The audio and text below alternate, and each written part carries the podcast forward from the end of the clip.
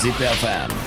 original podcast. You have a key to access all over the world. Think about the future for the earth, for the life. Let's think about the SDGs together with this program. Zip FM World is SDGs. ワールディーズ SDGs をお聞きの皆さんどうもめぐるでございます さあこの番組はですね、えー世界で活動している SDGs に携わる方にお話を伺うというような企画で毎回、まあ、起業家の方だったりとか、えー実業家の方いろんな取り組みをしている方にですねお話を伺って、えー世界でそんなさまざまな事象があるんだ SDGs なこんな、えー取り組みがあるんだということをね、えー番組で毎回取り上げてるんですけども今回はですねちょっといつもと違った回になります。で、えっ、と、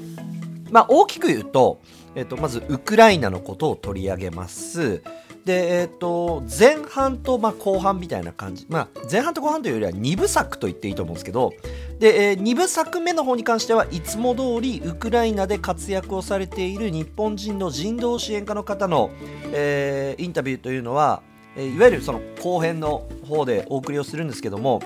まあ、まずここの部分を理解するための土台をですねちょっと一回整理をした上で今まずそのロシア・ウクライナ戦争ということが何が起こっているのかということをちょっとこう、まあ、自分の取材の中から見てきたものを一回まとめてみてでその上でその後半の方にもなんかこうつながってくる部分というのは複合的にあると思いますので、まあ、そういう部分も含めてちょっと今回はまあ、戦争かける SDGs ということではないんですけどもまあでも人々の生活とこう密接に関わっている中で、まあ、人道支援の理由からとかさまざまな理由でいろいろあると思うんですけどこの SDGs に関わってくるところ複合的な視点ってのはたくさんあると思うのでちょっと今回はまずそのいつもとちょっと番外編みたいな感じにはなるんですけども今のウクライナで一体何が起こっているのかそこに対して人々がどう考えているのかそれに対して皆さんがどう感じるのかどう思うのかということもこれはまたやっぱり SDGs の視点っていうのは逆にそこにたくさん出てくると思うので取り上げ方は少し変わるけれども今回ちょっとこういう形でやらせてくださいというふうに思っております。なので、えっとまあ、改めて大枠前半の方は今、えっと、ウクライナで何が起こっているのか僕が、えっと、人々のまあインタビューですね。いろいろとお話を聞いてきたのでどういう状況に置かれているのかということをままず対局でシェアをした上で後半はその中で、えーとある日本人の人道支援家の方が活動しているのでそこはまあいつも通りインタビューを通して、えーお届けをしていくという大きな2部構成になりますのでぜひとも、えー両方聞いていただいてそして一緒に考えていただけたら嬉しいなと思います。SDGs. さあではここでですね、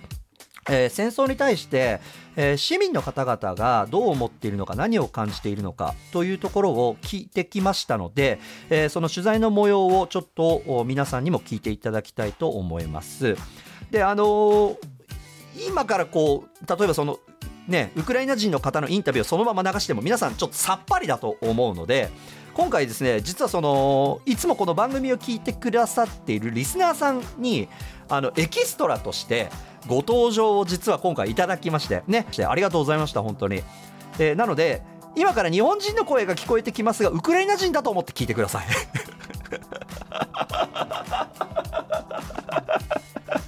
はい、ウクライナ人だと皆さんも信じ込んで聞いてください。はい、まず1人目は、えー、と17歳の女の子だったかな。今も、あの本当に膠着状態にある場所で、えっ、とそれこそあの南のさっきからずっと話しているクリミア半島の、まあ、割と近いところで、えー、と僕が最初オデッサというところに入ったんですけどもそこからずっと東に行ったヘルソンという町があってでこのヘルソンはですねドニエプル川っていうのが流れてるんですけどもこれを挟んで西側はウクライナが取り返した。ここも最初ロシアにあの占領されてたんですけど取り返してるんですね。ただドニエプル川を挟んで西側はウクライナなんですけど東側はなんとまだこれねロシア軍が支配しているっていうところで僕もそのここで行ったんですけどあの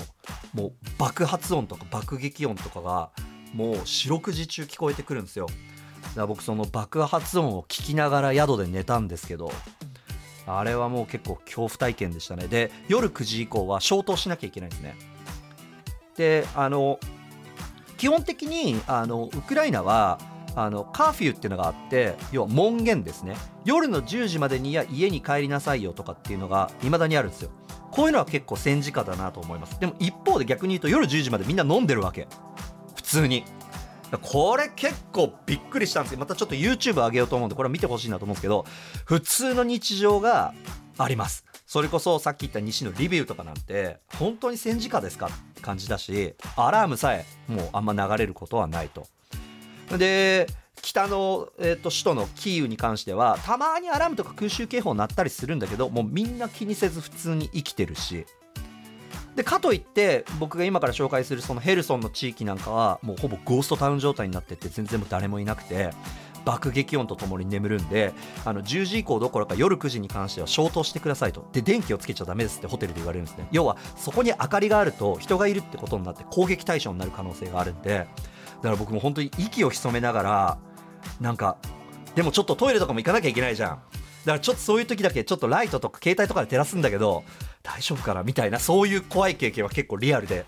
したかな、うん、そこで聞いたインタビューです。とまず今この戦争についてどう思っているのか。あとですね、えっと、ウクライナがこの状況において、例えばその降伏する可能性はあるのかとか、えー、戦争に対してロシアに対してどう思っているのかというところを聞いていますので、えー、こちらの模様をお聞きください。どうぞ。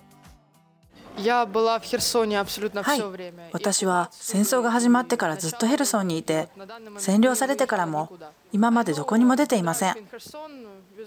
私が住んでいるマンションの敷地にロシアからミサイルが飛んできたんです。窓が振動で揺れ始めて多くの部屋で窓が全て吹き飛んでドアも勢いで開いて戦争が始まって今まで経験した出来事の中でその時が一番の恐怖でした。見ての通りのこの地域の島に引っ越してから家から歩いて10分の近くのガソリンスタンドに着弾した時があって夜中の3時に目が覚めて飼っている猫とベッドに潜ったままもう怖がることが嫌になるくらいで音も聞こえてこのまま私がいるところに着弾してもいいやと思いました。この戦争についてどう思うか。何も思わなくなりました。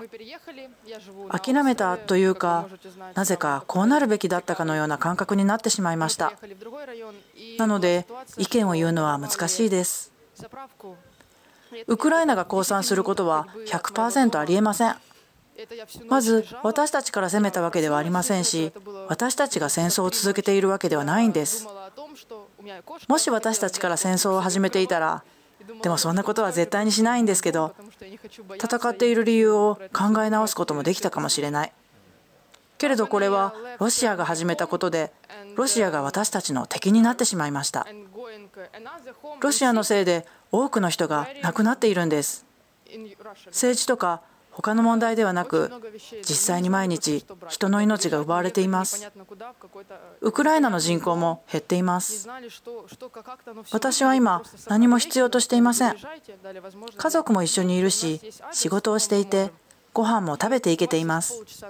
それ以外何も必要だとは思いません。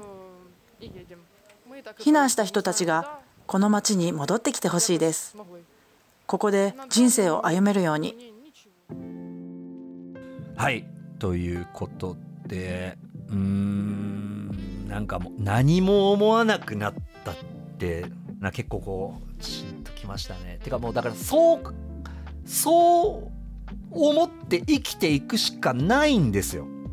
でさっきのその空襲警報が鳴ってみたいな話もそうなんですけど空襲警報鳴っていちいちもう逃げてられないというかそれでもやっぱ生活はあるし回していかなきゃいけないし経済もっていう感じなんだよね。